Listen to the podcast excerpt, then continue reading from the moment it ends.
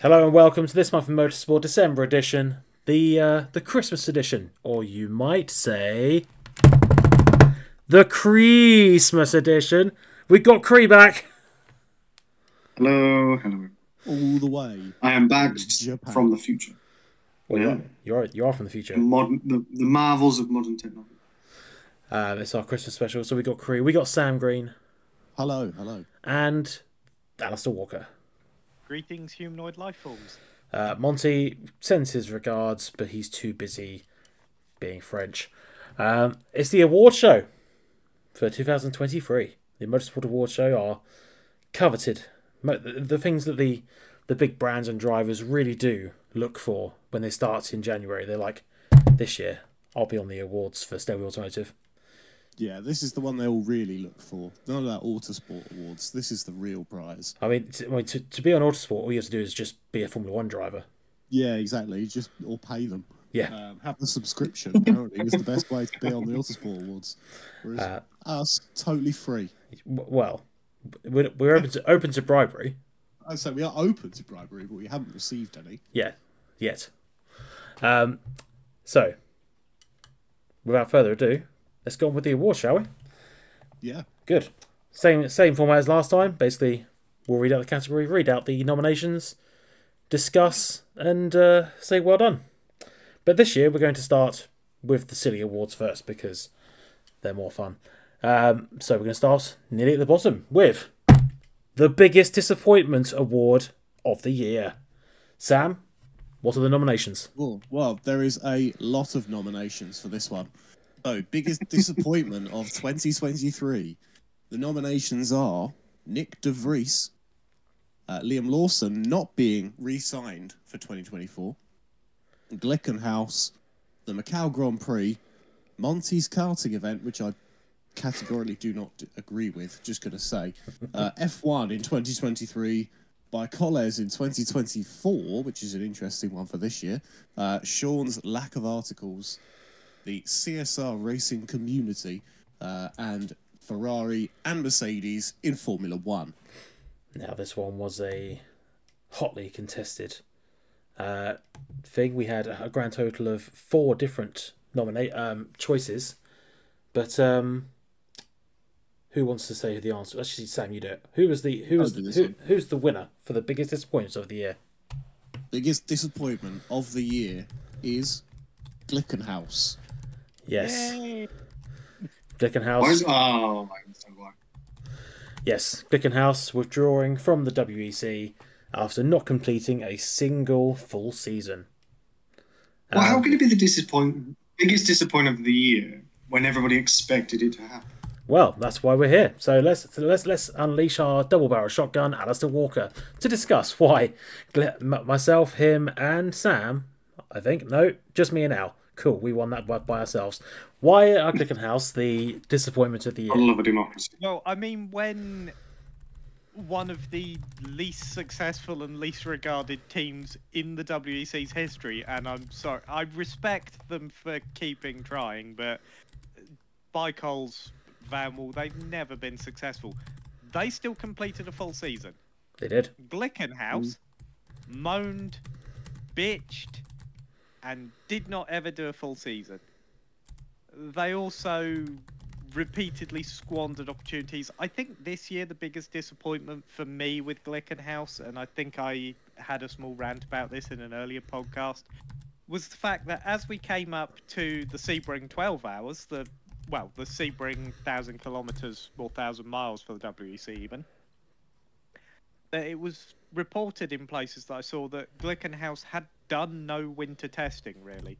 This despite missing the final two rounds of the WEC in 2022. Put this into context. So I one of the things I race in my spare time is remote control cars. I did a solid month of testing for racing a toy car in a championship. It's not a toy.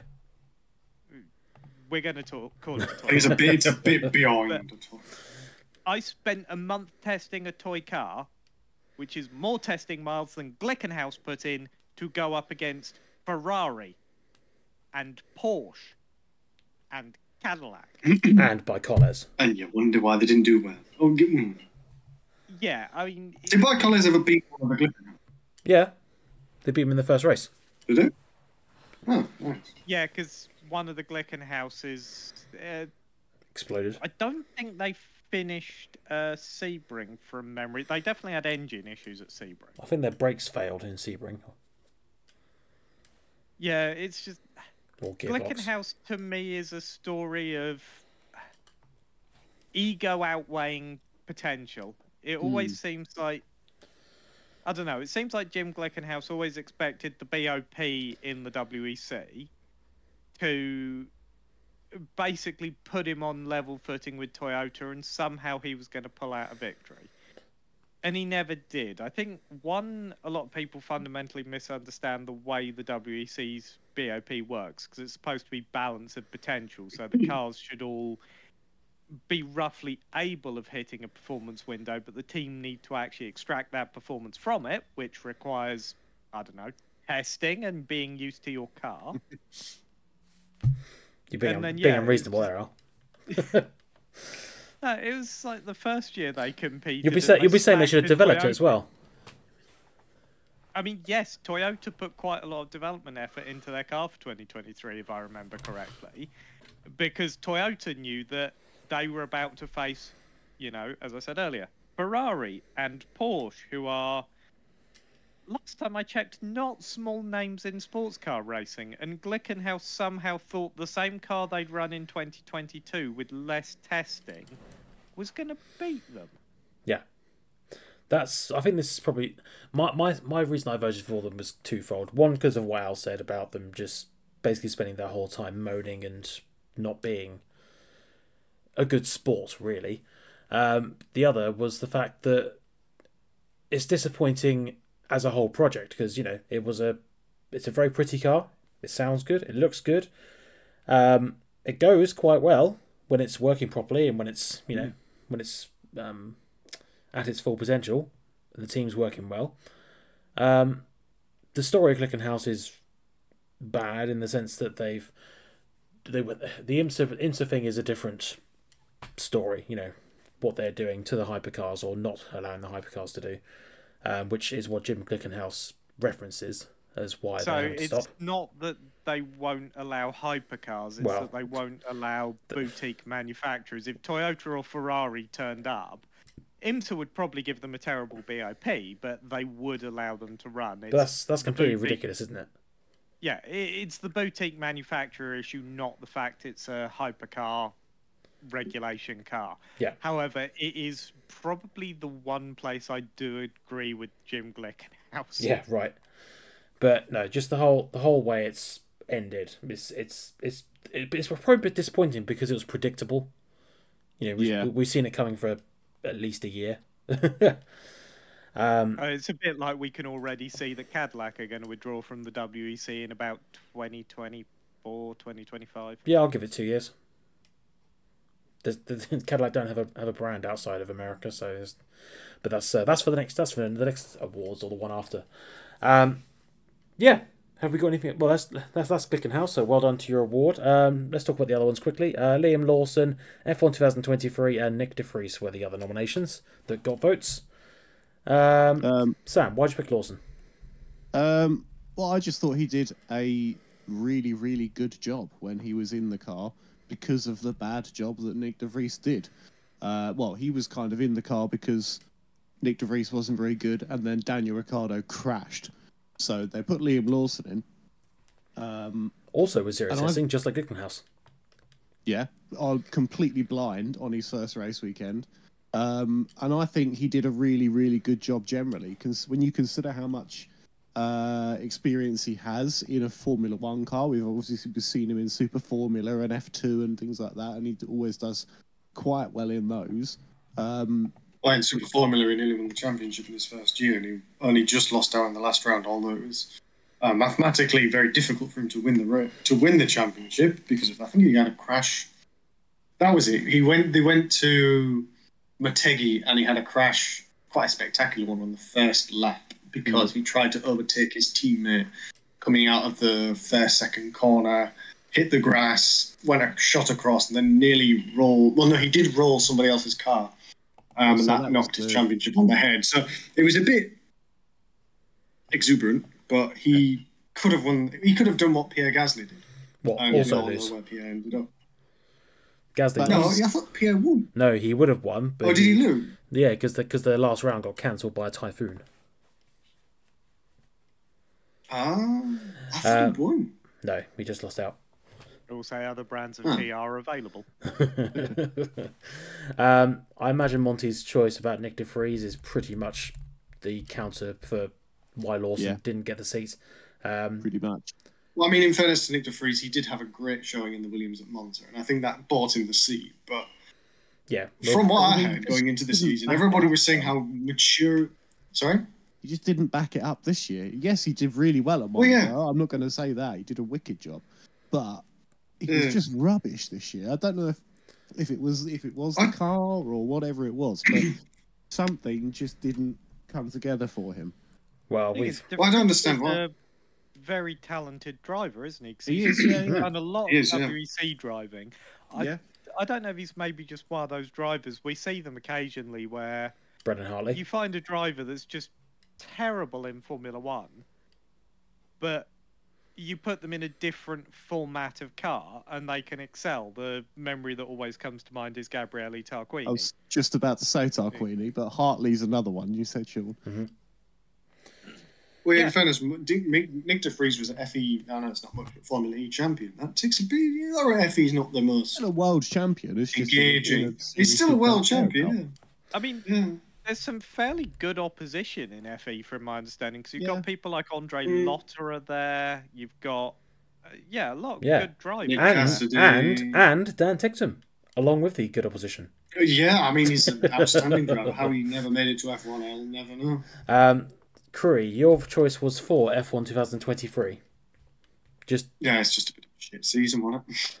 and on that bombshell, let's Just to the next. season. Let's go to the next category then. No, but anyway, I mean, don't, don't get me wrong. Don't take don't take anything away from from Max and his incredible achievements, but I know people don't want F1 to be an entertainment sport and it should be all about pure racing and all that other jazz. But Oh, we'll get to that. you couldn't have many of you couldn't have many of those seasons and expect there to be a lot of people watching. Well, that that does lead us on quite nicely Right. to the next to the next category, which is the seriously moment of the year.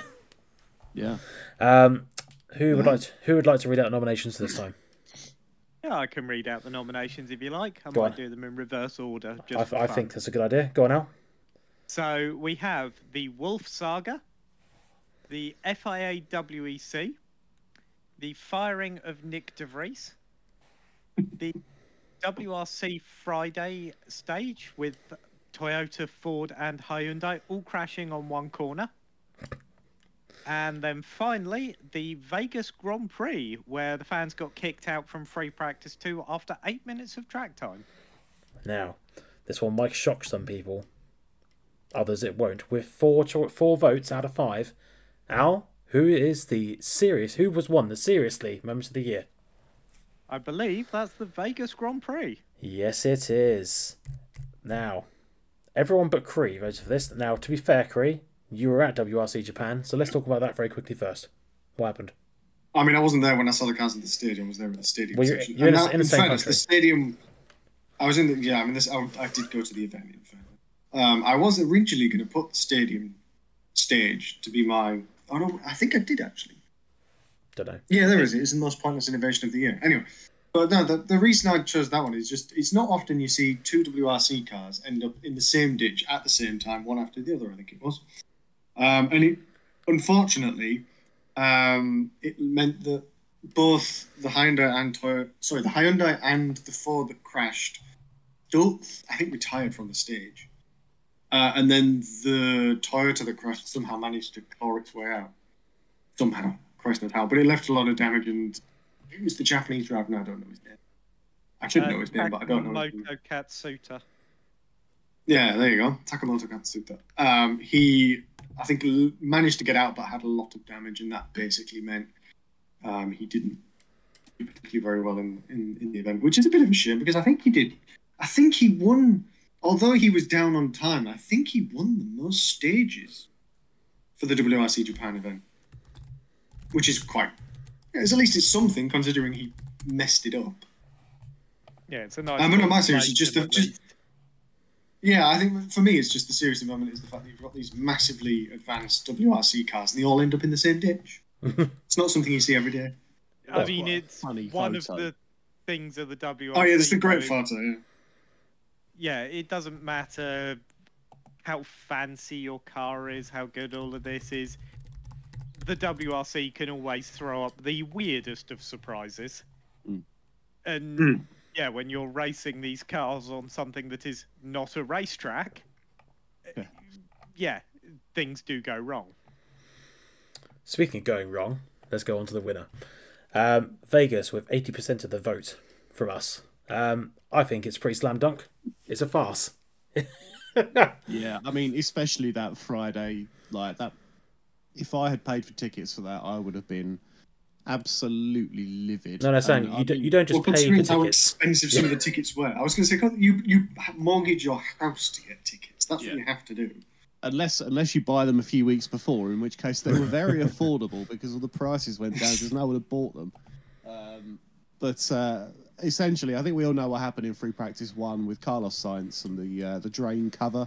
But um, just for anyone who didn't, he obviously hit that drain cover, destroyed the Ferrari, um, which led to a, a, long, a lengthy red flag. They didn't restart practice one. Um, and decided to extend FP2 because obviously the drivers needed to like, learn the circuit a bit. Actually, um, they'd only had eight minutes of free practice one when it happened, um, but the show staff, which is the the company, I think is the company that runs a lot of like the security um, around the grandstands and things like that. They were only scheduled to work until 1 a.m. Uh, now, with this delay, FP's 2 started at 2 a.m. So rather than tell those members of staff, well, you're going to have a few hours of overtime, um, they sent the fans home. Yeah, because F1 couldn't possibly other- afford overtime. No. I think the other thing there is even if there's, I don't know if there was legal reasons why they couldn't have overtime. They probably should have let the fans know this further in advance of just ushering them out. They probably should have, like, they would have already known when their hard stop was. Because I mean, Yeah. circuits do have hard stops. We see this Yeah, at yeah, circuits in the UK where they've got like a six p.m.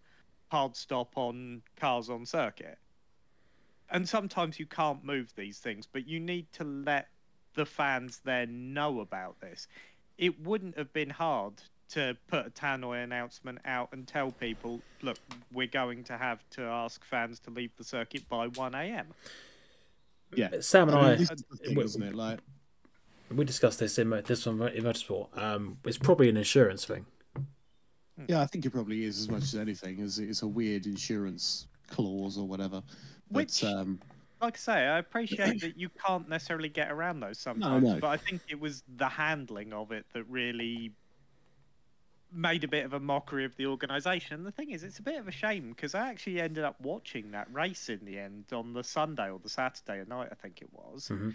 I was I'd flown to America that weekend, so my brain was a bit of a fuzz because I think I'd been awake for 36 hours and didn't understand what time it was. Or I mean, surely you're used to that hour with your endurance races.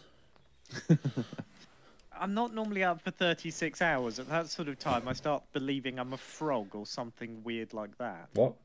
What do you mean believing? You Not are a like normal frog. day to me. um, But yeah, it was actually a decent and amusing race, and it's a shame that some Well, of the yeah, the- poor the- no, I'll- organisation, both off the track and getting the track sorted, kind of detracted from the whole weekend for them. yeah, definitely. Yeah. Well, yeah, I think Al's right. I think the overall, the weekend, the, the event was really good. I thought the race was quite, it was very good. But you, Race was pretty You good, do yeah. unfortunately have that. Yeah, you do unfortunately have that stain. You know, it's Mm. like a, it's like having a nice, nice white shirt, and you can just see the coffee stain that's been left there from a couple of weeks ago when you had to wash it. I think You know, it's, Yeah. it's a shame, really. I sort of disagree. I think the event was quite a fast from beginning to end.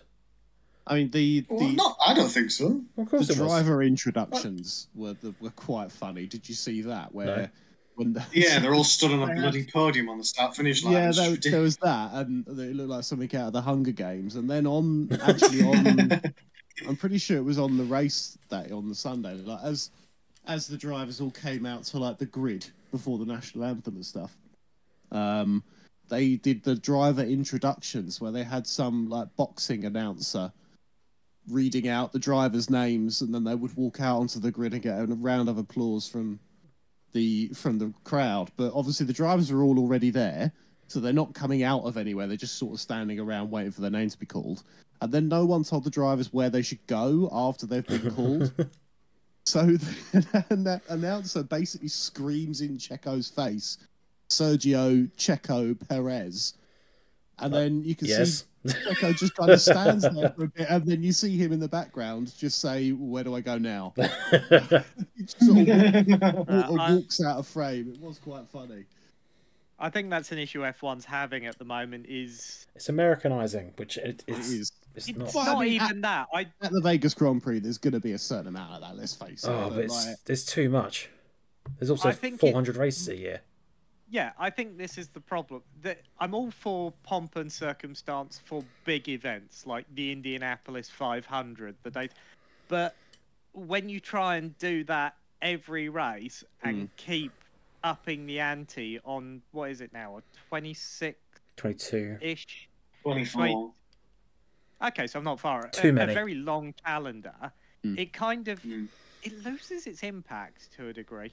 yeah, I I mean, I get Yeah. it's Formula One. There's always going to be a certain amount of pomp and circumstance and like ceremony before the race, but Yeah, but it, no, but is there though, Al? I mean, like, it You look needs to at- be if an you go back appropriate when- amount, really.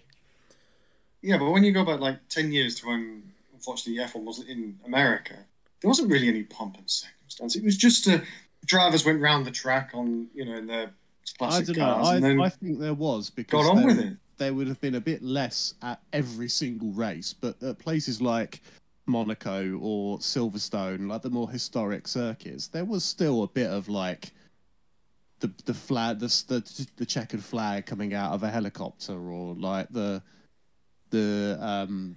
I've seen it at Silverstone. The red arrows fly over and do a display just before the race starts, and like stuff like that. Mm.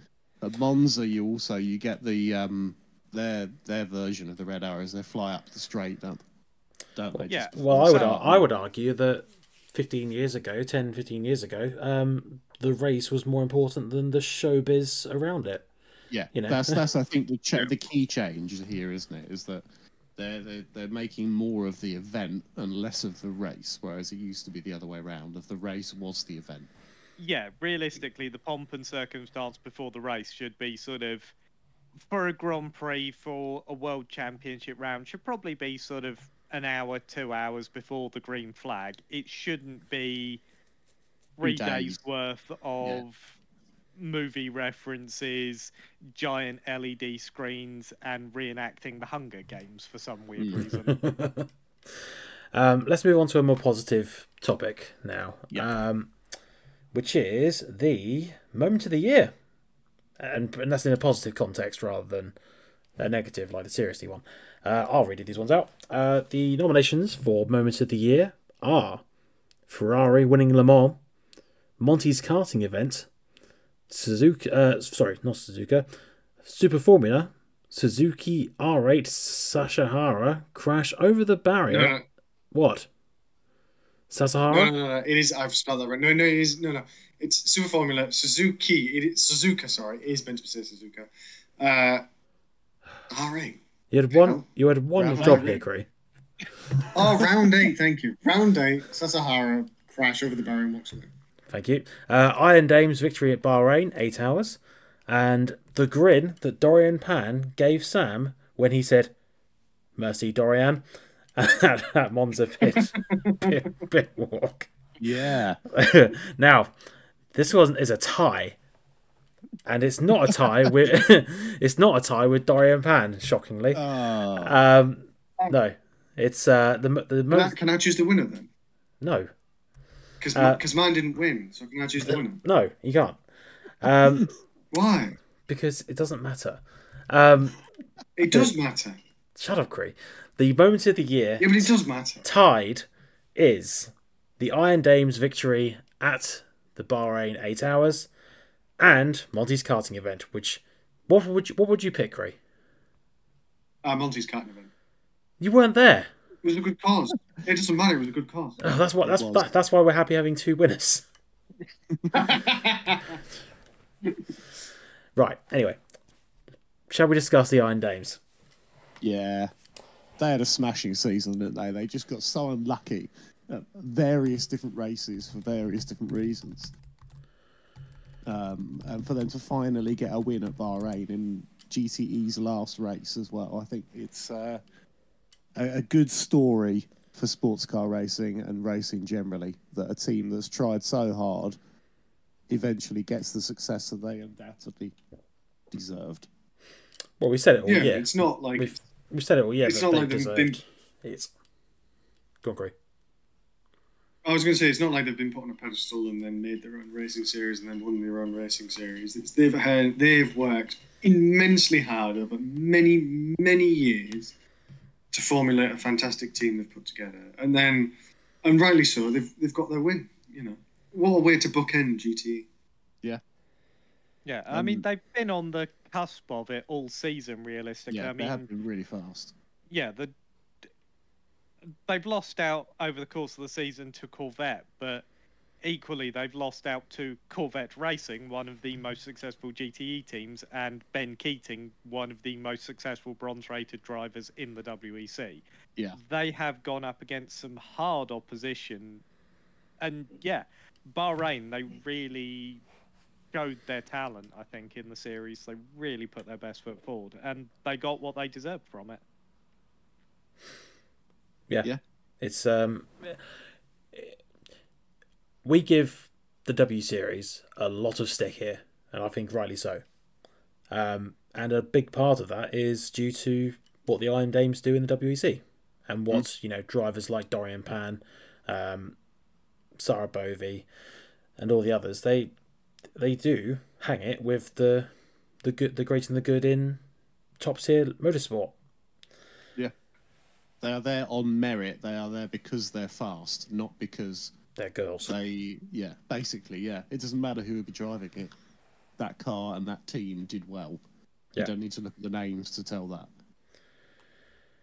No, and I think it shows the biggest flaw of the W series, which is also not giving people anywhere to progress to. I Mm. really think they need to have their own sponsored F2 team as a step up from their series, really. Yeah, Like, it's, it's like it's like said Al's at listening to our podcast, Sam, and um, agreed with us. But he's actually co- he's actually come to it. No, he has. He, I know he hasn't. So he's definitely come to it from his own, own volition.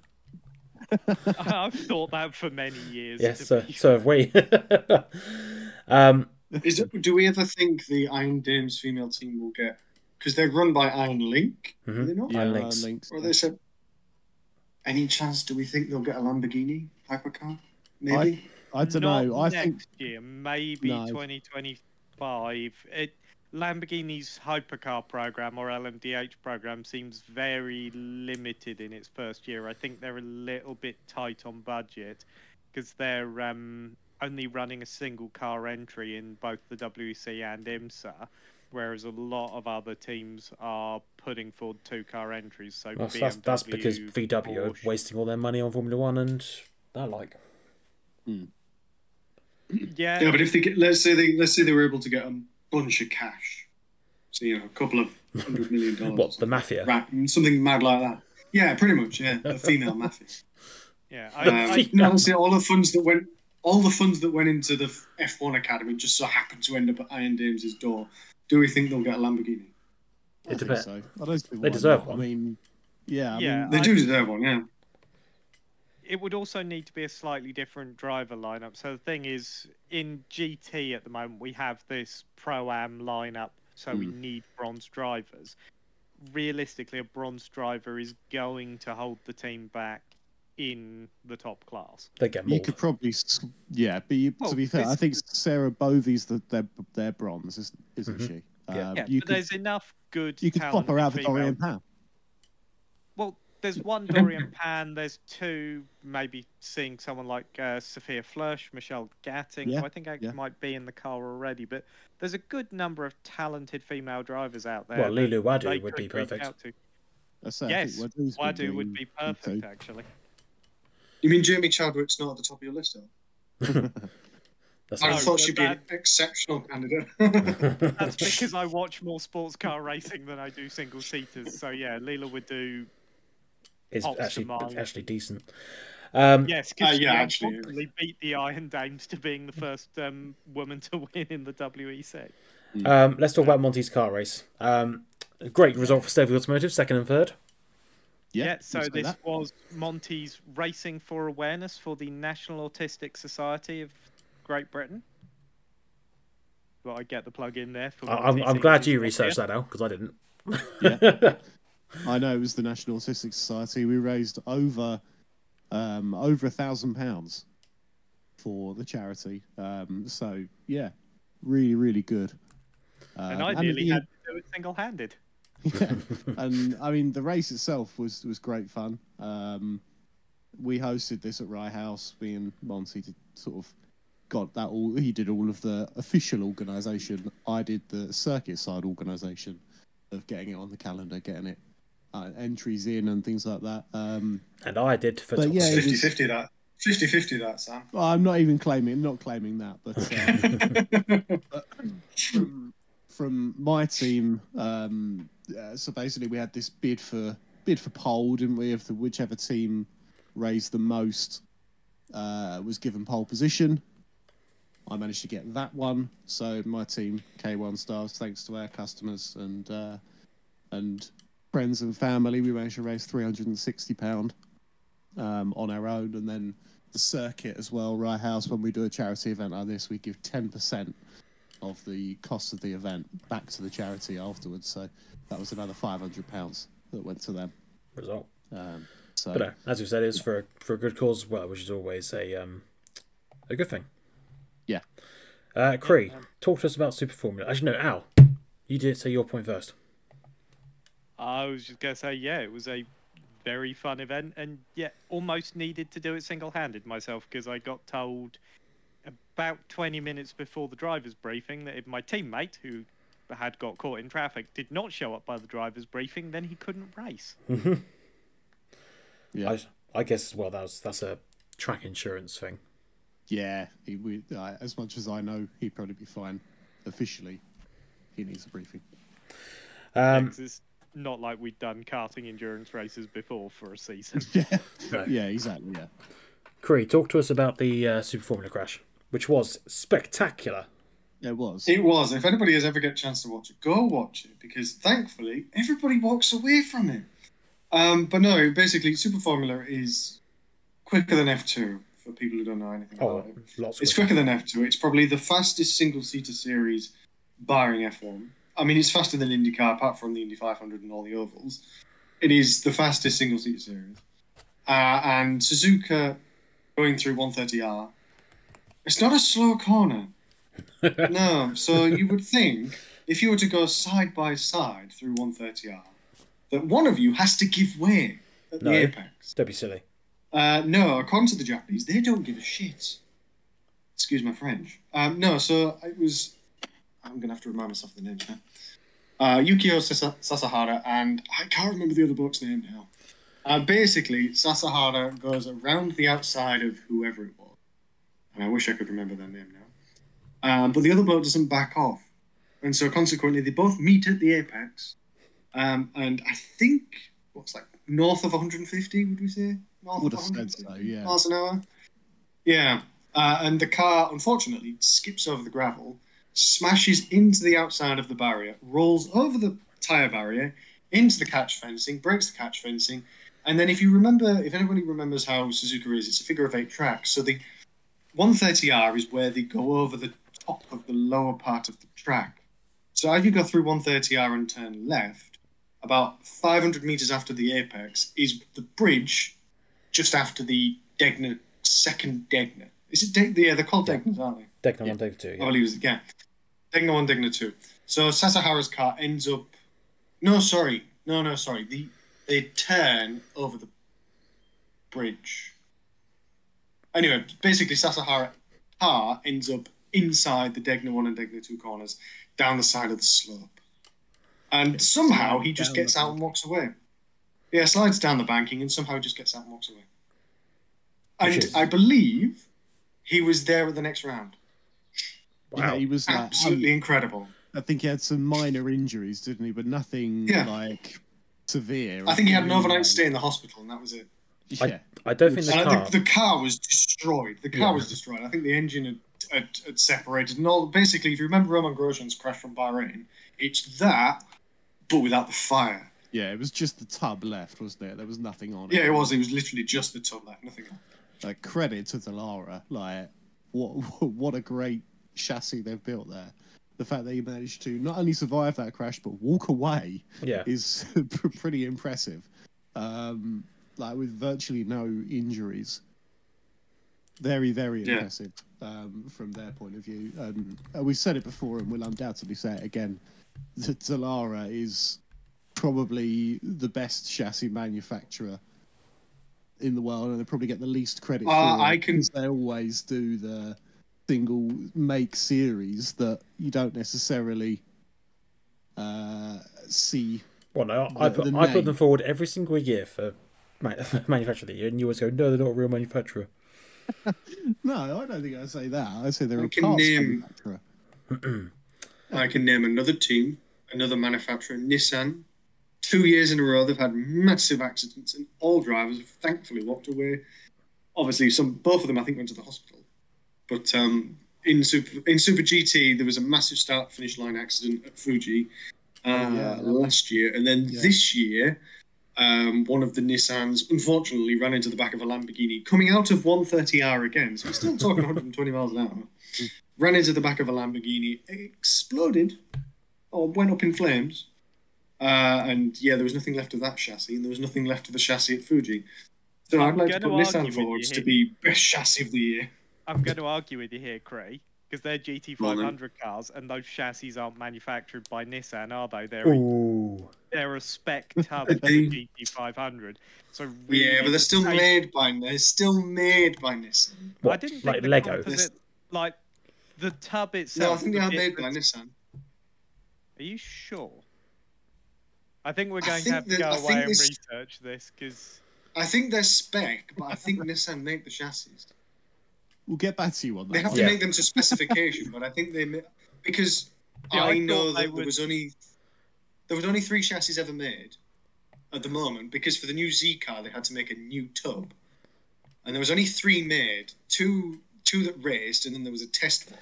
Anyway, At Fuji, they wrote off a chassis, which then the test vehicle then became that chassis, and then after Fuji, uh, they didn't write off this chassis this year, but they did have to put a lot of repair into it. Back to the point. Well done, Iron Dames and Monty's karting event for the moments of the year. right, let's move on to the next one. Um, the most useless innovation or pointless innovation of the year. Uh, Sam, do you want to read these ones out or Cree? I know I can do it. It's fun. Go for it. Most pointless innovation of the year was the Red Bull Young Drivers Program, the Le Mans Safety Car Rearranging Procedure, F1's Wet Weather Tyres, and the Japan Rally Stadium Stage. Now, Cree, do you have the results in front of you? the winner was the Red Bull Young Drivers Program. For the Right. most useless innovation. Yeah. So, congratulations, is it Red the Bull. most useless innovation when it's you know, congratulations. Oh, I'm How is it the glad you useless asked. innovation when it's been a- But it's been around for ages. But it's not an innovation. Is But it? it's useless. Yeah, but it's not an innovation, though, is it? Because it's already been around. You can't just innovate. That's like saying Well, maybe they should a innovate. boiler is an innovation, but it's been around for ages. It's the most I mean, useless thing. they're, they're trying to find their new up and coming drivers, which would be fine if they one didn't cut them down all of the time and fire them more than a series of The Apprentice, Yeah. and Yeah. if they actually had somewhere for them to go. Because realistically, right now, no driver in the F in the Red Bull Young Drivers program can become world champion. I'm quite blunt on this quite often in Formula One, but right now, because of the way Formula One works and because of the internal politics of a lot of these teams, the only driver from the four Red Bull cars, and yes, there are four Red Bull cars. I will die on that hill.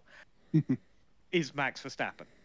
None of the other drivers can win a championship until Max Verstappen retires from F1 or leaves Red Bull, and I don't see him leaving Red Bull. So Yeah. yeah, the, Oh, the you- young drivers program is kind of pointless at this point. When Max Verstappen starts talking of retiring, then it might have a point. But until then, it's to us mostly a WEC feeder program. It's great for it's great for developing WEC drivers. I mean, Brendan Hartley came through it. Uh, I think Buemi came Yep. through it at some Did- point years yeah. ago. Who was one of the more recent ones to come through it into the WEC? Uh, Nick Well, de Vries is the WEC. Da Costa. There we go. So yeah, great Red Bull Young Drivers program. Great at developing WEC champions.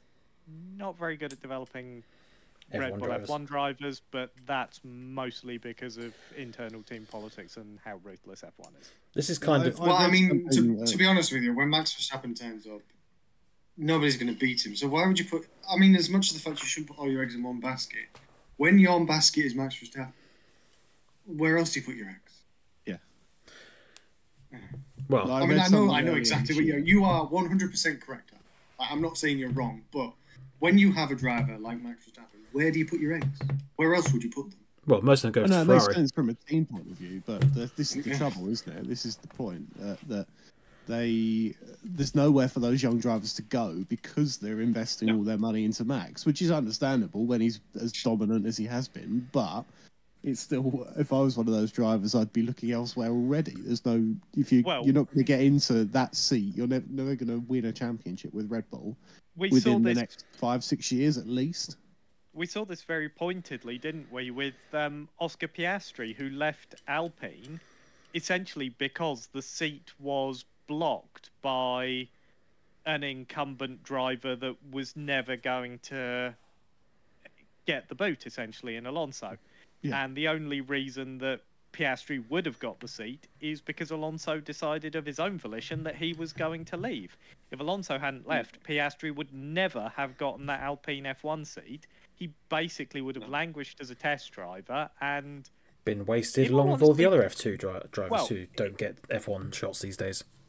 In all honesty, with how things have progressed, he probably would have ended up in Alpine's LMP car, eh, in the LMDH car instead of Mick Schumacher. hmm I was going to say like Mick Schumacher. But um, I read something this year about this the Red Bull Young Driver program, um, and it's about two thirds of the current F1 grid have been in that program at some point in their career. That's all well and good, but then you, the reason I didn't pick the Red Bull Young Drive program is because I picked Le Mans safety car procedure. But if that wasn't there, I would have picked Red Bull Young Drive program easily, because just look at the drivers going into 20, 2024. You have Verstappen, yeah, fair enough. He's come through quite late on, but he he went through the Young Driver program. Um, he then he's got next to him Sergio Perez, who had nothing to do with Red Bull. You then have Yuki Tsunoda, who is he a Red Bull young driver. Okay, is he that good? No. He's a Honda Red Bull driver. I mean, he's more Honda than Red Bull. Let's be honest. Yeah, I think you're probably right there. Okay. Craig. The only reason Yuki Tsunoda kept his seat this year is because Honda wanted him there. Okay, well, I well, would say that he's all, proven them wrong, but at the same point, but then, well, then then again, people are saying he's going to go to Aston Martin when they get the Honda engines in a couple of years. oh, he Um, 100% will do. Yeah, And follow the then, money. In, in and this then case. my point is that after after that, the fourth driver, Daniel Ricciardo, who how old is he? Oh, he's 58. I 39. Fifty-eight. Um, is is he a young driver these days? No, No, So he's what's raced the that Red Bull. Like, once you've reached the top team, you can't be classified as a young driver anymore. In he's my opinion. thirty-four apparently. Oh, there you go. I wasn't actually that far off. So I think it's a complete failure of the young driver program when you have your young driver go in, do a bloody good job, as we've said before with um, nominations for uh, Lawson, Liam Lawson, yeah. and not get the nod. So what is the point of the young driver no, program? it's not a. It's not a. Especially failure. when you're Look at also wasting essentially the what I'd say is the least deserving F1 team on the grid in Alpha Tauri. Because Alpha Tauri should not be on the current F1 grid with arguments that have been made. There was arguments made from some within Formula One, I think, when um, Andretti and Cadillac were wanting to join about what value would they add. Well, Alpha Tauri adds zero value to F1. Well, debatably, that it, You No, can that, you can say that with three teams on the grid. No, but the thing is, Alpha Tauri are just Red Bull's development dri- driver development team. I would argue they actively take away from the F1 grid because most of the teams are out there to do as good as well as they possibly can. Alpha Tauri are there to do a little bit less good than Red Bull. Yeah, They're never going to be like even Haas at their worst or McLaren at their worst are still pushing for their best. Alpha Tauri are only ever pushing to be third place, and that is a waste of an F1 grid spot. Yeah, Yeah. I would agree with that. so do I. That's me being very brutal. I mean, even when Yeah. they, even when they're Toro Rosso, I suppose it, was less. It was less bad. yeah, it was less bad because there wasn't maybe so much blocking of new teams at the time as well. But I mean, the point is, Red Bull have this driver development team, and like Sam said, they're wasting it on not actually bringing new drivers through at the moment. They're just essentially they're bringing them up through Formula Two. Oh, they had six drivers in Formula Two this year. Yeah, this is the trouble. There's six. There's when you look at the grid in Formula Two, there's like a third again. A third of it is Red Bull livery because they're all young drivers for them, and then all of those drivers just have nowhere to go because you've still got Yuki Tsunoda and Daniel Ricciardo in the Alpha Tauri. Liam Lawson in Super Formula. drivers. Yeah, exactly. Yeah, like argue as well it's getting harder to get because the other option for those drivers in the past would have been to sidestep over to sports car and i think that's actually getting harder now with the number of very talented gt drivers we have and very talented sort of drivers we've had in p2 the sports car side of the racing world is absolutely stacked at the moment Yeah, So, I heard yeah, that it- um, Valentino Rossi, he's got he's got good hands. I've heard he's quite good. What does he want to go to the Red Bull Young Driver program? No, no, but I heard he's got. I heard you know the, the that Rossi is he's a good rookie.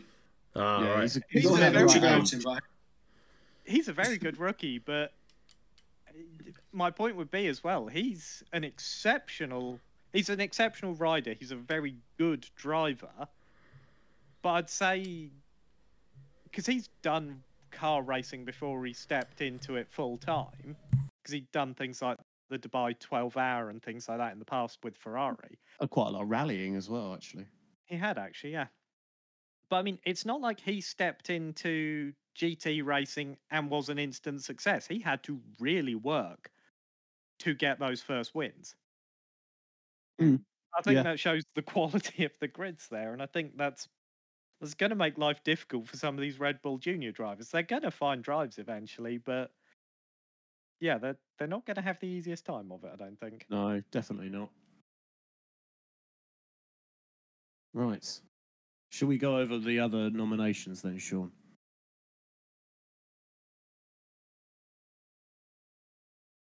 go on. Sean's we lost so I'll our- go. Oh, Have I'll we go with lost the mine, glorious so- leader? I I nominated for this the the full wet tire in Formula One. Now I'm, I'm back. this is yeah, I think you're back. Oh, okay, um, cool. So the wet tires in F1. Uh, now the reason I picked that is because if it appears if they if there's enough water for them to be useful, there is then too much spray for the drivers to see. Partly because of the tire, because they're so effective, but also because of the general formula in F1 now, where it's all underbody from the diffuser. So there's a lot of spray from the cars. Now, we've seen sessions being delayed and things like that for weather. When you look at the track and you go, really, that's not a lot of water.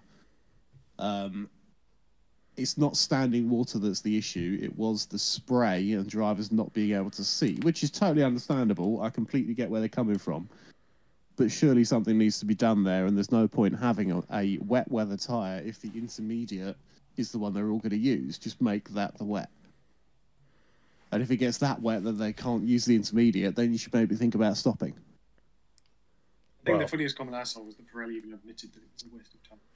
Yeah, yeah, exactly. There's, they took these tyres all around the world to every single race. They presumably have uh, an expiry life, as these tyres so Mhm. often do. I don't know what that would be on About six one months. of those wet tyres. Okay, so realistically, those tyres potentially didn't even go on circuit and had to be scrapped. Um, and the thing is, as well, I think in Formula One, as soon as they're put on a rim, because of the way they have to be secured to the rim, they can't then take them off and reuse them on a different tire. So they either stay on the rim and get shipped around the world on the rim, which I don't think Pirelli allow the teams to do, uh, or they get scrapped. So a lot of the time, these tires was they're shipped around the world just to be thrown away. Um, so Good it job. seems like pointless, absolutely pointless. Um, just get rid of them and use the intermediate, make the intermediate slightly better, um, and go from there. Really, I think. In the same vein, Um, uh, getting rid of Le Mans safety car regulations. They have been got rid of for next year. Yay! yeah, I'm glad. This almost. personally I, this this is. is We'll get to this, but this is why I didn't vote for Le Mans for the race of the year because the safety car rules ruined it. Yeah, I think I can see where they were going with it. I think their rearranging procedure was what it was kind of what did them in. The idea of going down to just a single safety car is probably a good thing for Le Mans, in all honesty, because Yep. the three safety car system has actually ruined races before. I think it was the 2016 GTE race was completely ruined by one of the safety cars. However, they really needed a snappier, faster way of resorting the grid, or even just not resorting it, just bunching everyone up behind the safety car and then letting them go. It's not like LMP2 drivers and LMH drivers are not capable of dealing with GT traffic. Having- the other way around. Having one or three safety cars won't make a difference in the anything but the top class for ruining a race. No, because it's ruined GT races before. That's yeah, my that, that, that will still happen with one safety car. But as you say, what this ruined was the whole race because it took half an hour to sort them out. It was ridiculous. yeah, I, I say I don't. I think the safety car rules had some good and had some bad. I think the single safety car was an improvement. The rest of the process really needs overhauling, but I believe that has been put in place for 2024. So, yay! Yes, yes. Right, Cree, WRC Stadium. Why did you vote for that? Oh yeah, no, I went to this. I went to it, and it, you, on paper, it sounds like a fantastic idea. But as previously mentioned in the seriously moment of the year, when two of the, I think this is an inherent problem with the WRC as opposed to just the event.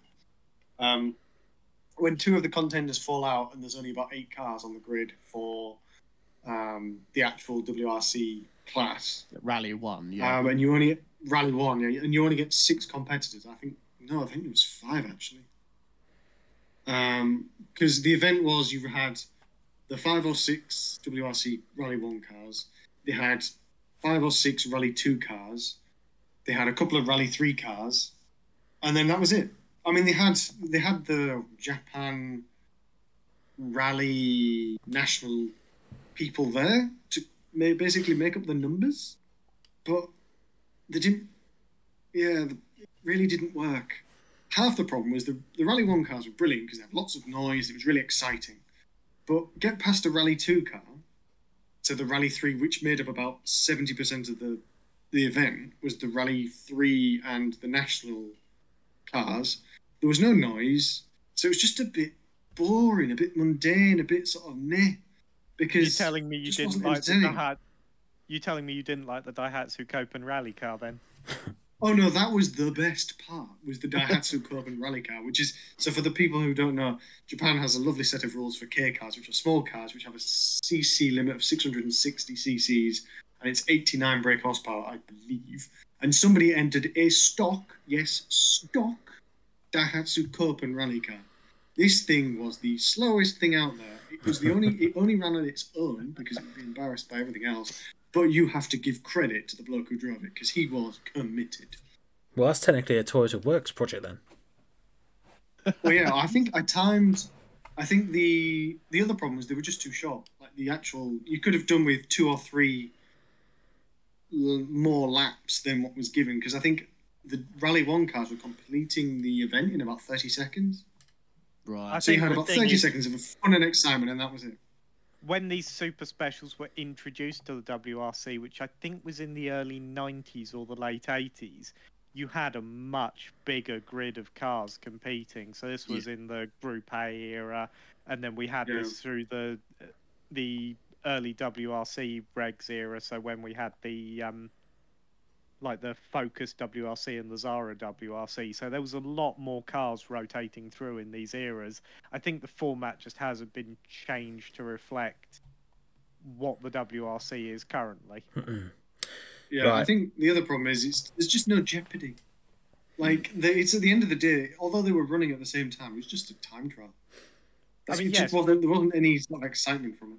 That's rally, and people have lost rallies on the Super Special. I think Carlos Sainz lost a rally in the 90s on the Super Special by hitting a barrier and rolling his car over. But speaking of Jeopardy, let's Mm. move on to the big topics now. The, the, the ones that they really want to win. Right. The next category is Team of the Year. Sam. Oh, it's a close one. This. It, it was a close one. Sam, Yeah. wha- who were the nominations? Uh, the nominations for Team of the Year were Toyota Gazoo Racing in all their entities, uh, Corvette Racing from the World Endurance Championship, uh, Ducati, and I presume that is for World Superbikes and MotoGP. Okay, I was going to say in all of their entities, and of course Dallara, um, as mentioned earlier, for their chassis. Now the winner for Team of the Year was Toyota Gazoo Racing. Again, with 80% of the vote. Yeah. Um, Sam, do a very quick well done to Corvette. Yeah, Corvette. I, I think they did a really good job this year in the in the GTA um, with with Ben Keating funding a lot of that. It's technically not Corvette now, is it? It's Corvette Racing, which is Ben Keating's team, um, because they were going to be withdrawing, and he bought the car, if that if I've remembered that correctly. Um, so it's good to see them on the grid. I think they did a very good job. They won this championship really early. Um, it's a fair play to them. I think that's impressive to be winning it that early in what is a very close series generally. I think the other Um, thing worth noting with Corvette this year is the fact they won Le Mans from a lap down. Yes, very, Uh, it was pretty impressive. In, considering how close GTE, even in the GTE AM era, has been, that was a really impressive win. But not as hmm. impressive as Toyota were through the vast majority of the year. Yeah, Toyota they- just turn up and win things. They won the WEC. They came very close to winning Le Mans. They I think should have won them on. Realistically, Le Mans was a very close. I think it was 20 seconds in the end. It was a very close finish and a very well-run race by both teams. Imagine if Toyota then- had, hadn't had nails through their feet. And then, yeah, we also have Toyota winning in the WRC and in Rally Raid and supporting multiple other projects. So, yeah, I think it's very hard. Hey, they won. They won Super GT. They won Super GT and GT 300. They did There win go, Super so- GT, didn't they? Uh, the Zent car, if I remember correctly, the red one. No, it was AU Toms. Oh, was it? A... Oops. I believe I'll have to double check. I remember the AU Toms was. But yeah, so Being well done, back, Toyota, on winning just about everything other than Formula One this year. Again.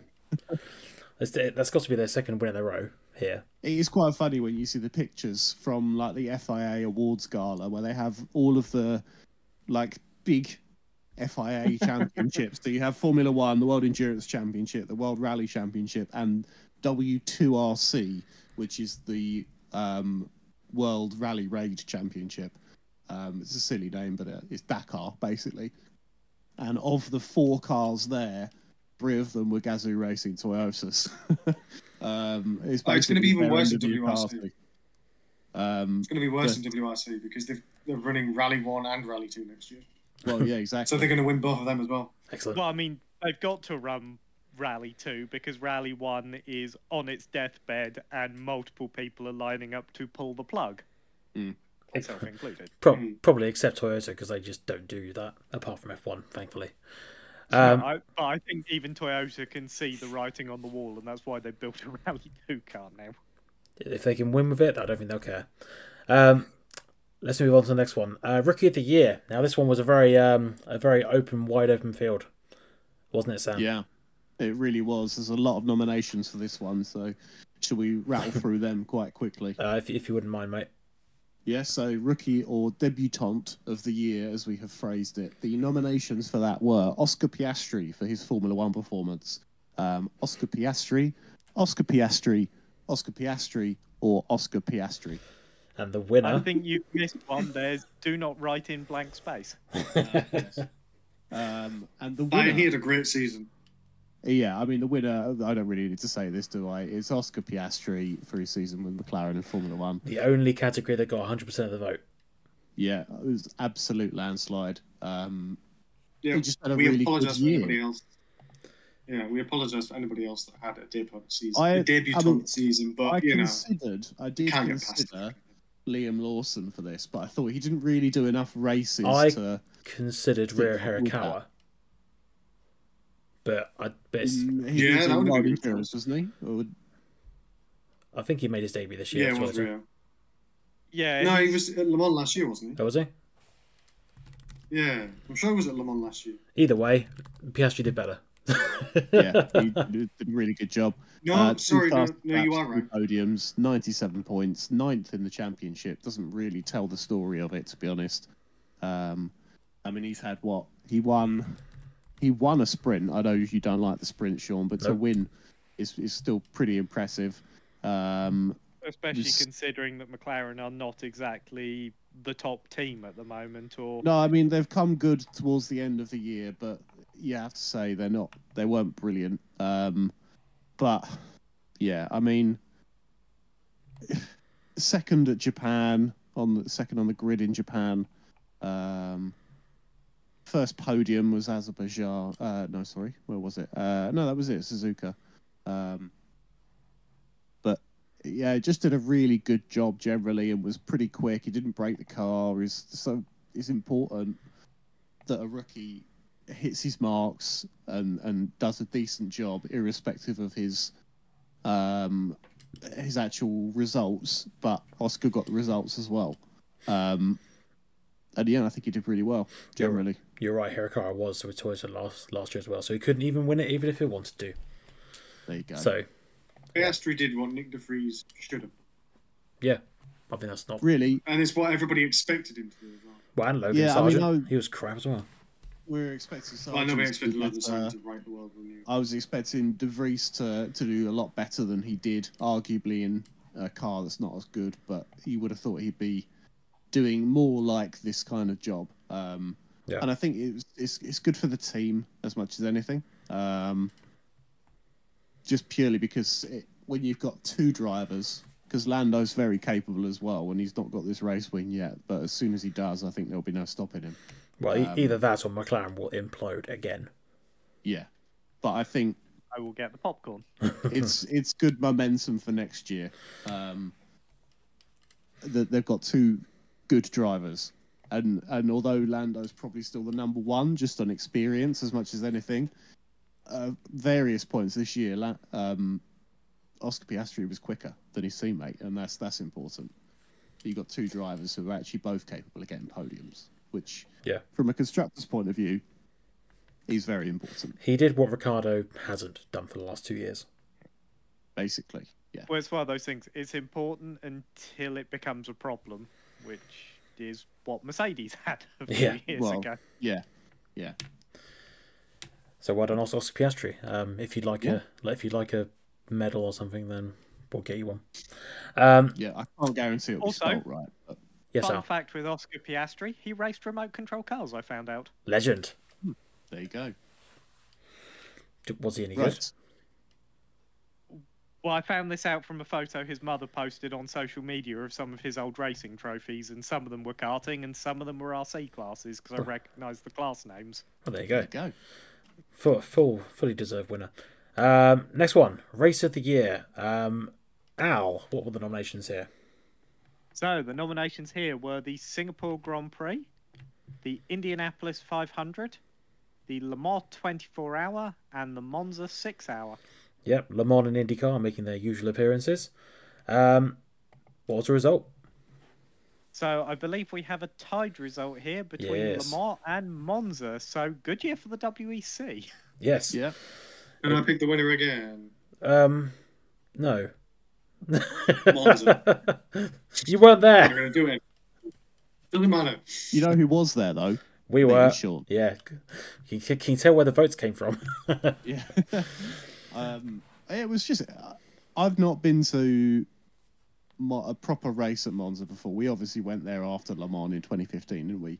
And we were there longer than we should have been, but we weren't actually intending to. Yeah, go we there, did. We did, didn't we, Sam? Sam and I. We did. go. Yeah. yeah. yeah, yeah. Where, where were you, Sean? uh, I was at home. I was at work. I think. Ah, Um, okay, fair enough. I But to um, run to the Swiss border in a dangerous sports car with only one headlight. yes, that was the day we all depended to basically. We're like, right, we'll see you in Switzerland. We're just going to go every man for himself because we spent far too long looking at vintage cars at Monza. Um, but I have to say, going there for World Endurance, everybody was really nice. We had no problems. Like I said to a few people, "Oh yeah, I'm going to Monza this year," and a few people went, "Oh, be careful around Monza. There's a lot of crime and things like that." Saw none of that. Yeah. Absolutely none of it. Um, everyone was nice. It was very, very hot. I had five Um, pizzas. Yep.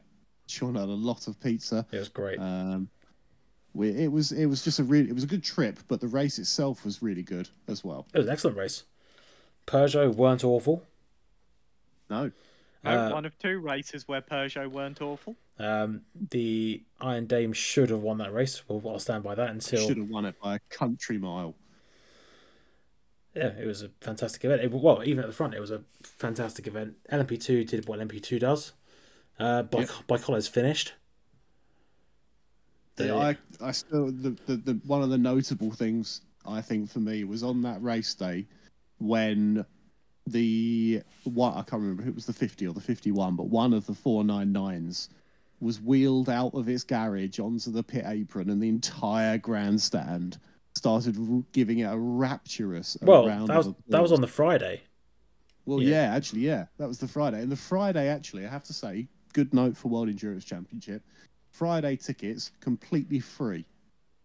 I forgot that. There that. was no pay at all. So there was actually school trips. There was school trips to the World Endurance Championship.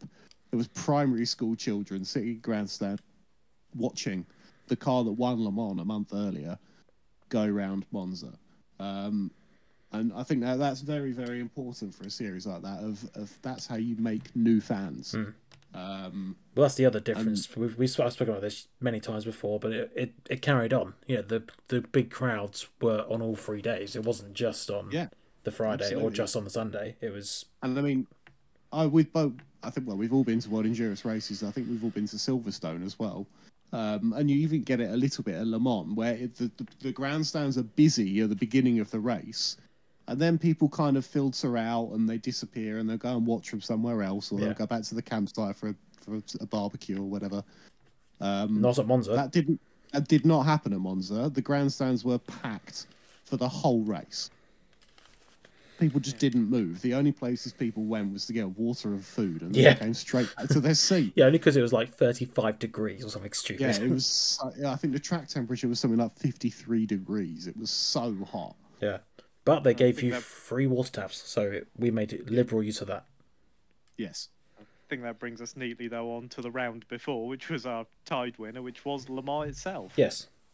Which, yeah, had something I've never seen at Le Mans, which was it was sold out. Three hundred and twenty-five thousand people. And and, and just just for reference, uh, Formula One, that's actual real people, um, not what you say you sell every single weekend, even though your track capacity is only hundred thousand. Just yeah, wanted to make that one clear. Yeah, no, the the Le Mans circuit was actually at capacity this year. I have never seen it this busy.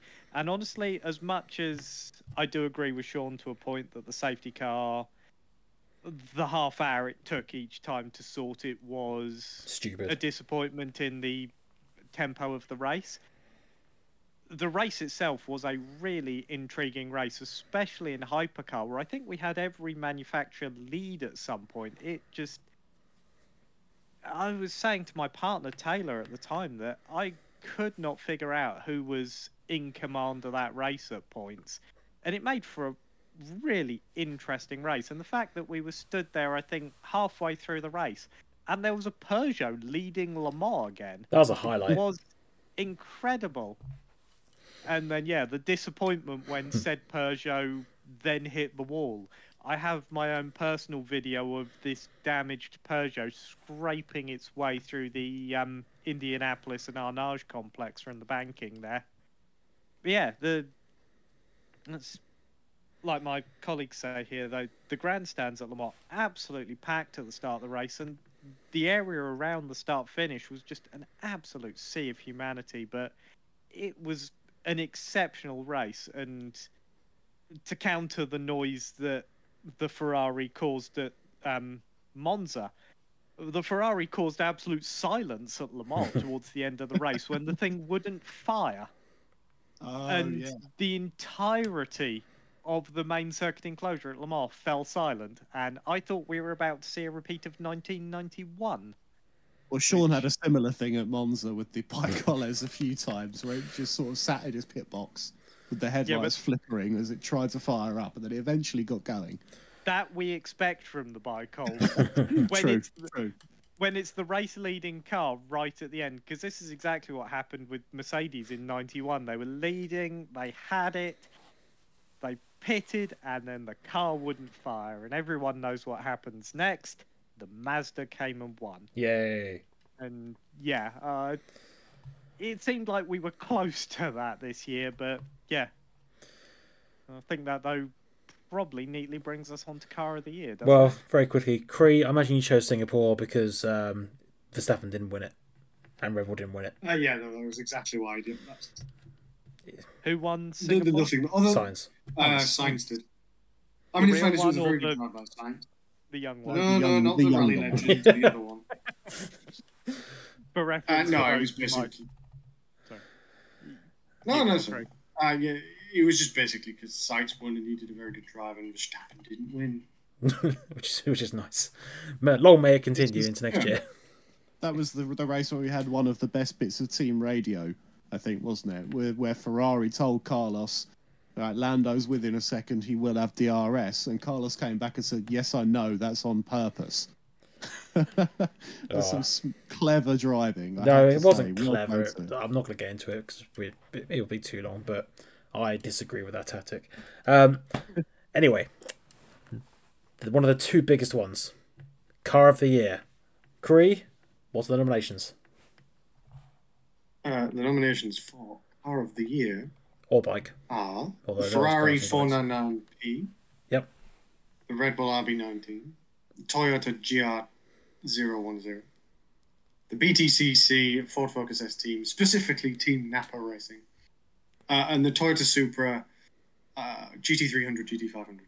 Technically two different cars, but okay.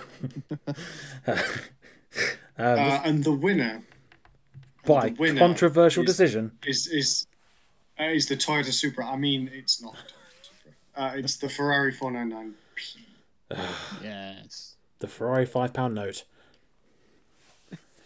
Um, I uh, I am extremely salty about this one, so I'll let Al and Sam discuss it.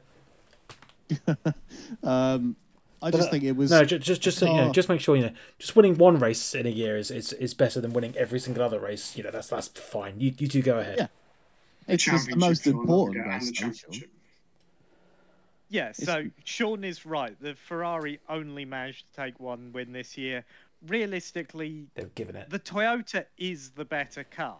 The reason I voted for the Ferrari, however, is partly the hope it represents for the 2024 season and beyond in sports car racing. It's great to see Ferrari back in a works capacity for the first time since the 70s because realistically the triple 3SP was sent out to die and was never really designed to Sent out to die. It's the most successful Ferrari ever made. Yeah, but it was never re- it was designed to the world sports car regulations, not the LMP regulations. It was never really it was built as an American championship car, not as a Le Mans car. This is Ferrari's first real attempt to win Le Mans since the 70s and the battle with Porsche. So it's great to see that for the sport. It's great to see promise from the Ferrari, especially at Sebring taking the first pole of the year. They have issues, especially with getting the front tyres to warm up, um, getting the tyre wear right. But there's potential there, and I think Ferrari's win at Le Mans, while there may be some controversies around it in some regards, they fought for that victory. The Toyota was definitely the better car. Ferrari earned that victory, though. They were helped along the way slightly by the BOP changes. However, Toyota gave it their all. So did Ferrari. They put forward a good race, and I think that 499 can only get better from here. And I think it's a great promise for what sports car racing can maybe deliver in the coming years.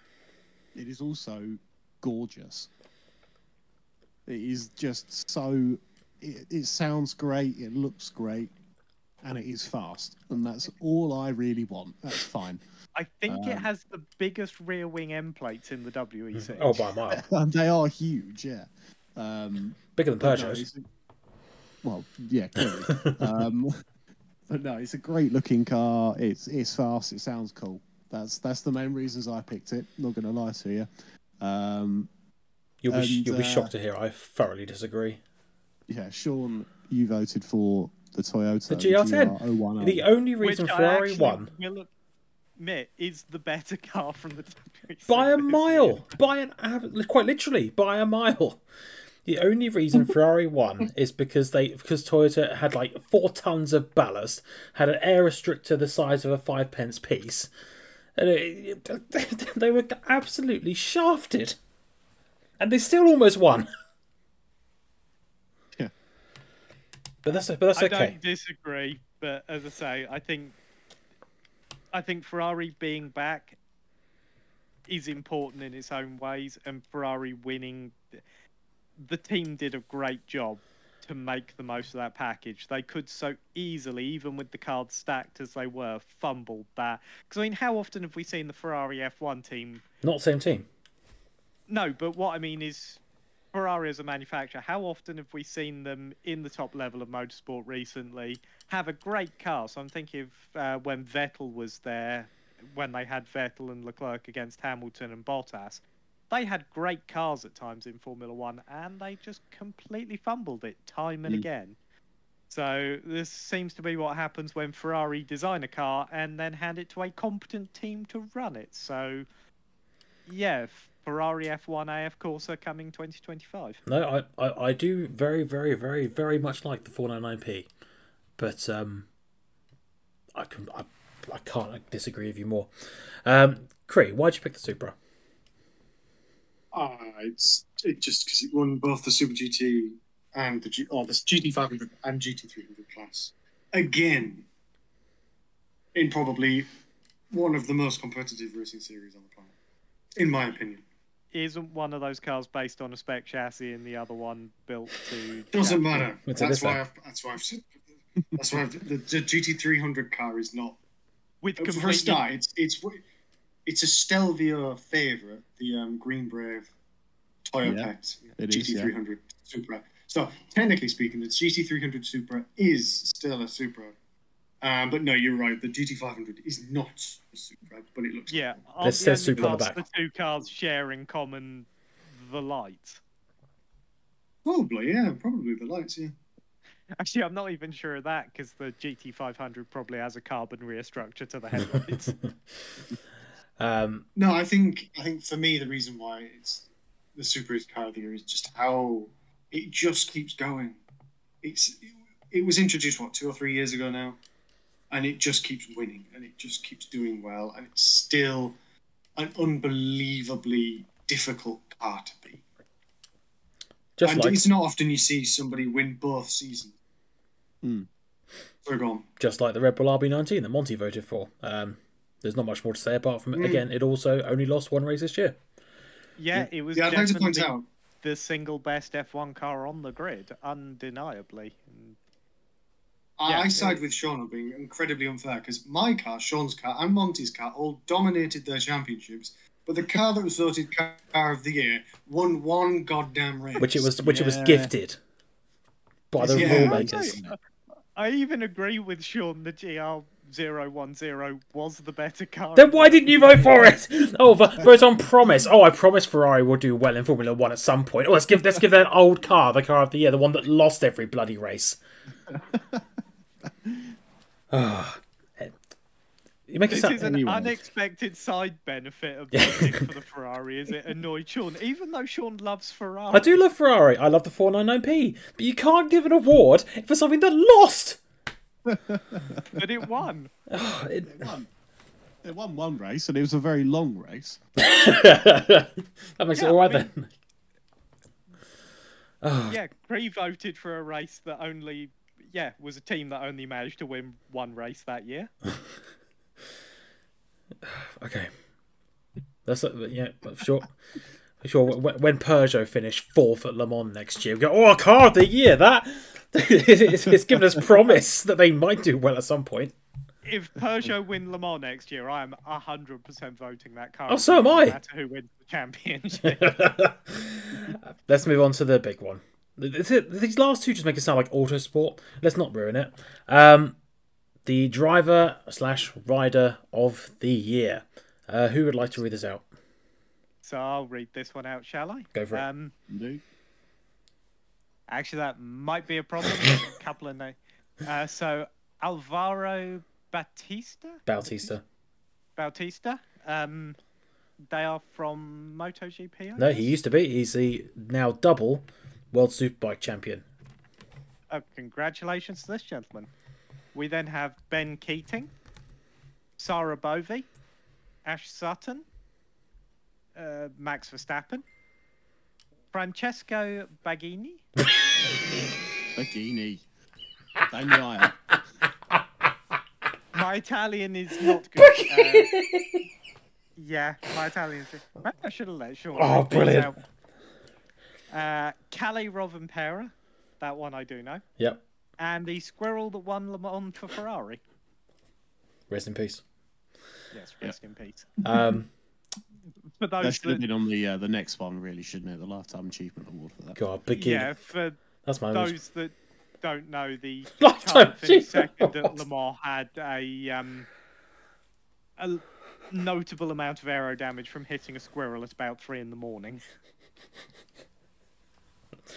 I'm, I, I, might- I, I think I need to change my vote for moment of the year and change it to Al saying bikini. Bikini. Anyway, Um, uh, the, the winner, Al. The winner is Max Verstappen. Boo. Kind of come over all autosport here. Yeah. That's like very hard to vote against him, unfortunately. A season where I think he only lost one or two races. He is undeniably a fantastic driver. Um, while I have my complaints about his driving style, he is undeniably fast. And yeah, really a benchmark between him and the RB19 where the other teams in Formula One really need to step their game up at this point. Yeah. He, he was no one is podium. responsible for their was- dominance but the other teams. Yeah, he was only off the podium once this season, and that was in Singapore. Um, he had one fifth place, two seconds, and he won every other race. So it was pretty impressive. Really. Oh no, absolutely incredible season. He also Uh, led this season 1,003 laps, That's which irrelevant. is seven, 75.7% of the laps led. Um, Fun fact, well, also more laps than ByKolles ran this year. Probably true. Um, he also had the highest points difference between first and second in the World Championship. Uh, Objection, He Your Honour. Irrelevant. much. Point Okay. system. All right. Uh, yeah, I won't bother with the rest of these stats then. Basically, Max Verstappen, very quick, well done. Uh, He someone cue he Dutch he drove anthem. he I'm drove sure very the- car fast car fast. Yeah, Yes, someone cue the very Dutch much so. national anthem. I'm sure the What, FIA have Partridge in a pear on tree? You've lost me there. I'm not going to You lie to you Sean. you don't hear the Dutch national anthem here and a partridge in a pear tree every single time they go through it. No, I hear the Dutch national anthem. Okay, that's the that's the the um the moment for next year is you don't need to listen to that and not hear in a partridge in a pear tree. There we go. Anyway, Um, last one because we know Cree. No, Cree is we- on a very no, we're gonna we're, Mm, we're gonna you go we're, through we're gonna we're gonna give fair due to the others. Uh, Sa- Sam and I basically split the vote be- between the AM drivers for them not getting an award. Yeah, I voted for Ben Keating because he did a really, really good job this year in that Corvette in one Endurance. And I would argue Sarah Um, Bovy did a better job. Arguably, but she didn't win the championship, sure. No, that's very Yeah, true. is this not the thing as the same thing as the 499 versus the Toyota? But reversed. Yeah, Uh, and but Al, it's Probably okay because this time Sean voted for the one that lost. yeah, but she didn't lose. Her teammates did. and and All right. um, Al, Al. Rovanpera, no tr- no shock there at all. No, Rovanpera, one of the talents of the WRC, and someone who's going to be very hard to beat in coming years. Seemingly, his own the only weak spot in his armor is him getting bored. Yeah, He's doing Yeah. a partial program in 2024. However, I will put a fiver on it right now that we're going to see him having won the WRC next year as well. good. Let's move on to the last proper award, which is uh, of course the um, the Stirling Moss Racing Lifetime Achievement Award for any car driver or motorsport person or thing, which uh, is seeing the end of their days this year. Uh, who would like to Yeah. read this one? Well, there's only three of these. I'll run through those. So we have Franz Tost, who was uh, the long-time uh, team boss at Toro Rosso, and then later, latterly, um, the AlphaTauri team in Formula One. Um, he's retiring at the end of this year, so he won't be um, at races next year. The Honda NSX GT500, which I assume is being retired at the end of this year as well. Yep, It's probably Civic. the oldest. Yeah, uh, so being replaced by a Civic, which is an interesting one. Um, but uh, that's been one of the older Class One cars, I guess, wasn't it? Really, and then GTE, which is unfortunately end has ended and will be lost to the annals of time. Now, this one did originally have a split vote, but then due to some jiggery pokery, we, we now have a winner. Yeah, several people I think changed their vote on this after a last minute entry to the list. Yeah. Uh, Al, who is the winner of the, The winner is- Lifetime Achievement Award? GTE. So there. Yeah.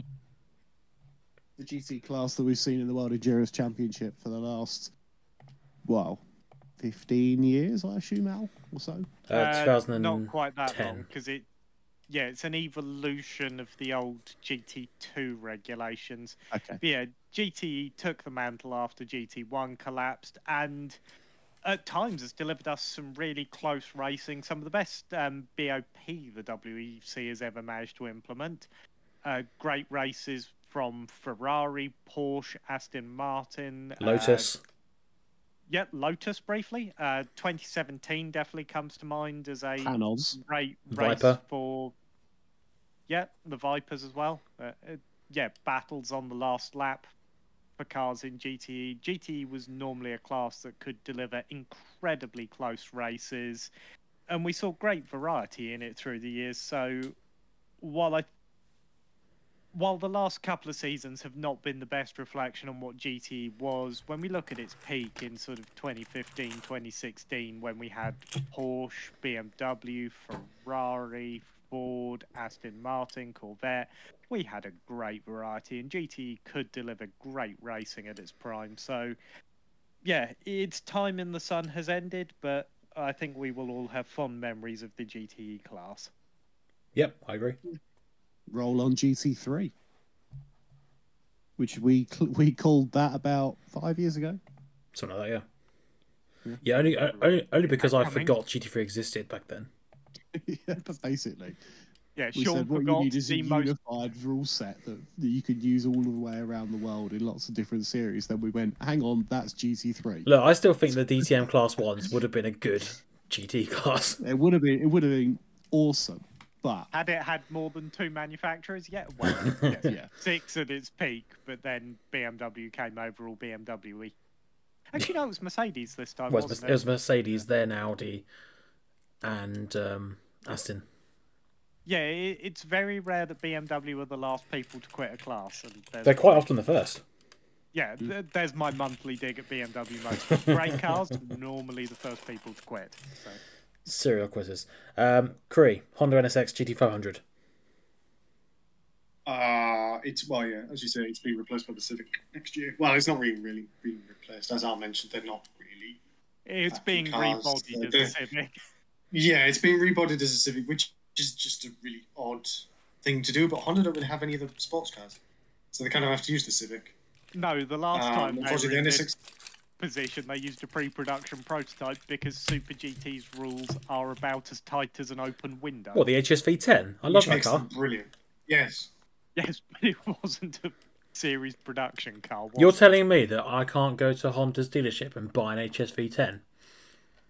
you No. definitely can't now. No, but I can go and buy that Civic. Um, you can buy a Civic. You can exactly, so that's why it's being used. Although Right. it's basically, from what I actually understand, it's the same chassis as last year. Oh, sorry, it's the same chassis as this year. It's just being rebodied as a as a Well, yeah, uh, they've been the same. Basically, what Honda have done is taken the convergence idea that DTM and Super GT had and decided they're going to build a DTM car. God, I hate that sodding set of rules. anyway, um, yeah, no, basically, because it started out as quite a as an ugly duckling, because it was because they ran it as as the production car, which was mid-engined. It was horrendous. It was dog slow.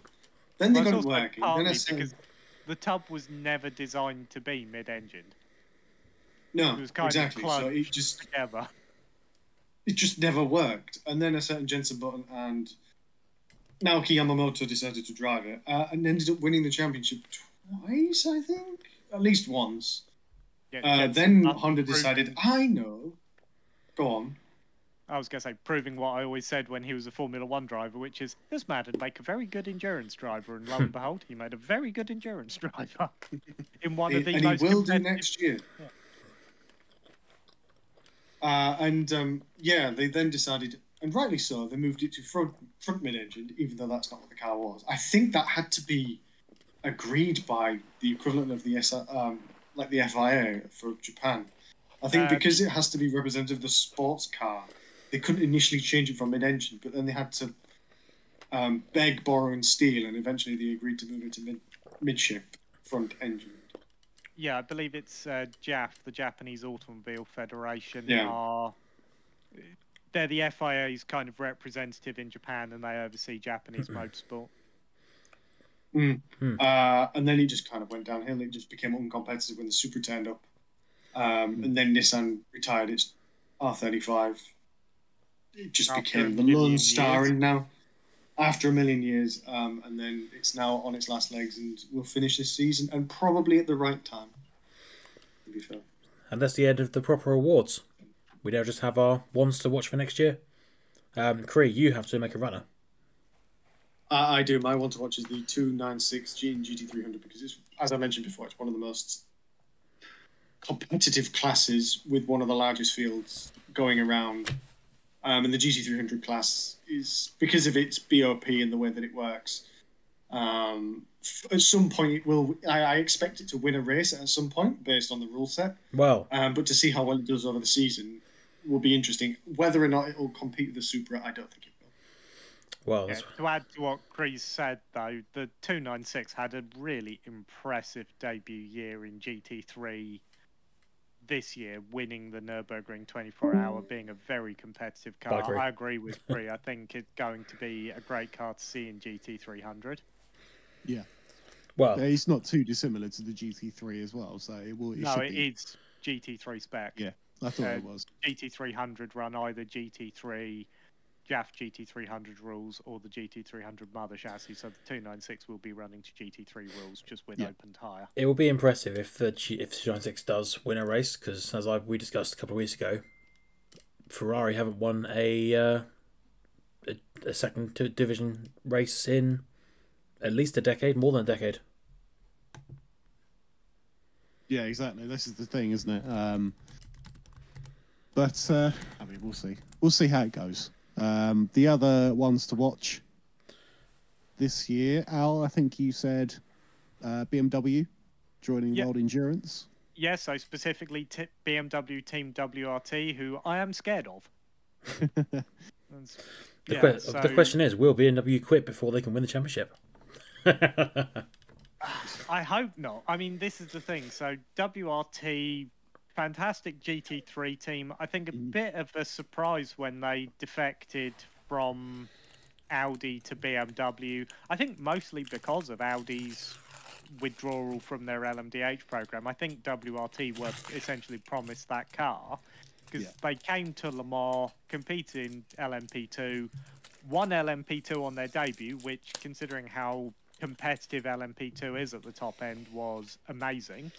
uh, yeah, but also everyone knows that car and has a data sheet for that car. Yes, but that's what the point is with LMP2. It's a team. It's a been a category where you have to be an exceptional team to win it, because the cars are the same car. You've got to get everything else right, and that's what impressed me with WRT. And one of the things that always impresses me with WRT, they're a very well organised team add to this for their WEC program, they have also signed Raffaele Marciello, who is uh, for one of Ferrari's biggest losses. I think I believe he was a Ferrari He F1 was. Academy driver at one point, and is now has been for the past few years the world's top GT driver. Realistically, the weakest link in this setup for the WEC is the BMW M Hybrid V8. Yeah. And if anything is going to let this setup down, it is going to be that BMW car. Which chassis is it underneath WRT. that? Is it Dallara? Uh, that's Dallara. the same Dallara as the Cadillac. so just so really just needs BMW to sort out their aero to be more efficient, probably. I don't even think it's. I think it's a combination of drivetrain and because while the hybrid units are spec, the software is open to the teams. So I Right. think it's a combination of drivetrain, hybrid software, and just familiarity. There's also the fact that I I'm going to be a bit mean to them. I think Team WRT will be able to get more out of the BMW than Team RLL in America will. I think Team RLL are a good team, but I don't think they're on the same level as WRT. Well, you made the same. WRT You made the same prediction with uh, Penske and Jota, and that came true. Yeah. Yeah, I mean Jota with the 963 uh, faster than Penske at Le Mans until Yifei unfortunately binned it, and then I don't think they beat them in the end at Bahrain. But had they not They got did. the penalty for the did they? I think so. Yeah. Because I remember they got the penalty for the unsafe read joint. Until then, they were annoying the heck out of Ferrari as well. So, yeah, great work by Jota there. But I think WRT definitely my one to watch for 2024. Uh, mine was the Peugeot Lamborghini entries into the WC. Obviously, Lamborghini are doing the LMDH route. Um, however, it is completely different to the Porsche route, which is which is why I was very happy that they were doing coming in rather than Audi. Um, Yeah, it is a different car, totally different car. Yeah. Whereas the Audi was going to be a Porsche engine with the same chassis, so it's exactly the same bloody car. Complete waste of time. Um, but the Lamborghini is a completely different chassis with a Lamborghini engine, so double thumbs up from me. Yeah, Paul, Peugeot, I'm excited to see in 2024 with their evolution. They finally followed the advice of Beyonce. They liked it, so they put a wing on it. Yes. They've Yeah, actually I saw some pictures. As I was gonna say this week, yeah. They've this actually, week, and they're very grainy photos. I'd imagine we will get some official. it always is though photos with Peugeot, isn't it? Well, maybe. Well, it's the same thing as when anyone claimed they saw Bigfoot. It's look, we've seen this legendary creature. Someone get the lowest resolution camera we have. yeah, no, I think someone's had to use the full extent of their zoom on their phone yeah, to get got a those photos. on that. They yeah. should have used my camera. Much better. Yeah, yours was actually pretty good at Monza, wasn't it? Um, but uh, but yeah, I mean, we we'll see how Peugeot go. Um, they were Well, pretty good. when was That, that, there's two ways. There's two ways to put that, Sam. We'll either see how Peugeot go, as in on track, whether they go around qu- circuits very quickly, or see how Peugeot go out the door of the WEC because they run out of uh, Big Daddy Fiat money. Yeah, I mean, yeah, this could be a pretty big season for them because they've been in it near. Though it is this, I know it's an evolution. It's the second year, oldest car. It is the second oldest car, and so you would have thought it would be the most developed at this point, really, apart from maybe Toyota, obviously. Hmm. Um, so they should be knocking on Toyota's door. I would have thought um, up there with Ferrari and, and maybe Jota for next year. We'll see how we go. Um, one big thing that is not happening in the World Bollinger Championship, unfortunately, as there is uh, no Vanwall ByKolles unfortunately. I actually really liked this car, having seen it at Monza. It sounded cool and it ran most of the time. So, um, that's the bet. That's the biggest compliment you've ever given ByKolles, isn't it? Yeah, it, it ran most of the time. I think that's unfortunately the problem they had with securing a 2024 grid spot is their success for this year could be they ran most of the time. Yeah. Yeah, no, Um, I, I've made my thoughts clear on this. Um, you two No, I would have preferred generally agree with me. to, I would have preferred to see them get a second year. I can understand why they're the ones that are having to fight for their spot on the grid. Sure, I, you know, everyone needs to have five Porsches on the grid. Yeah, I, I would have gone for ByKolles over an extra Porsche, but Hmm. Yeah. You know, the problem is that the Porsche is actually going to be competitive with LMH cars, not LMP2 cars. Well, I hope that um, Isotta just wiped the floor with everyone. That's that'll I teach would him. like to see Isotta doing well. There's a cool car as well. We saw that at Monza as well. didn't we? Sounds great. Some demonstration. It sounds great. Yeah. Looks good. Looks good too. Looks good. Uh, now, even though this isn't a voting category, everyone decided to give me a vote on this one, uh, and most of them were for McLaren F1. Oh. So Well, that's that's who I chose in the first instance because I think if they can, and uh, this is a big if with McLaren because this always seems to be the way that they start god awful and then pull their socks up about two thirds of the way through the season. um, so if they can, if they can carry momentum through from last year, the end of last season into the new season, and the cars really don't change much over the off season this year. Um, I think there could easily be second best car on the grid next year after the Red Bull. Well, they were the second best. gonna be uh, That's what I mean. Is, By the end is of it the season, going to be a linear progression, or is it a sine wave where they're going to then start off good and end up god awful? Well, I, yeah, I mean, I, again, I hope not, but it's they certainly made big strides at the end of the 2023 season, um, to the point where we had Piastri getting podiums regularly, Lando on the podium regularly, um, and I think there's still a big step to catch up with Red Bull, but they've closed the gap. They've definitely closed the gap, and I think probably at the end you have to say the last few races, I would have said they were the second best car, Mhm. and they might have had some bad luck here or there that meant they didn't quite get results they wanted, but I think they were better than Ferrari and and Mercedes, so yeah, I think yeah, fingers crossed.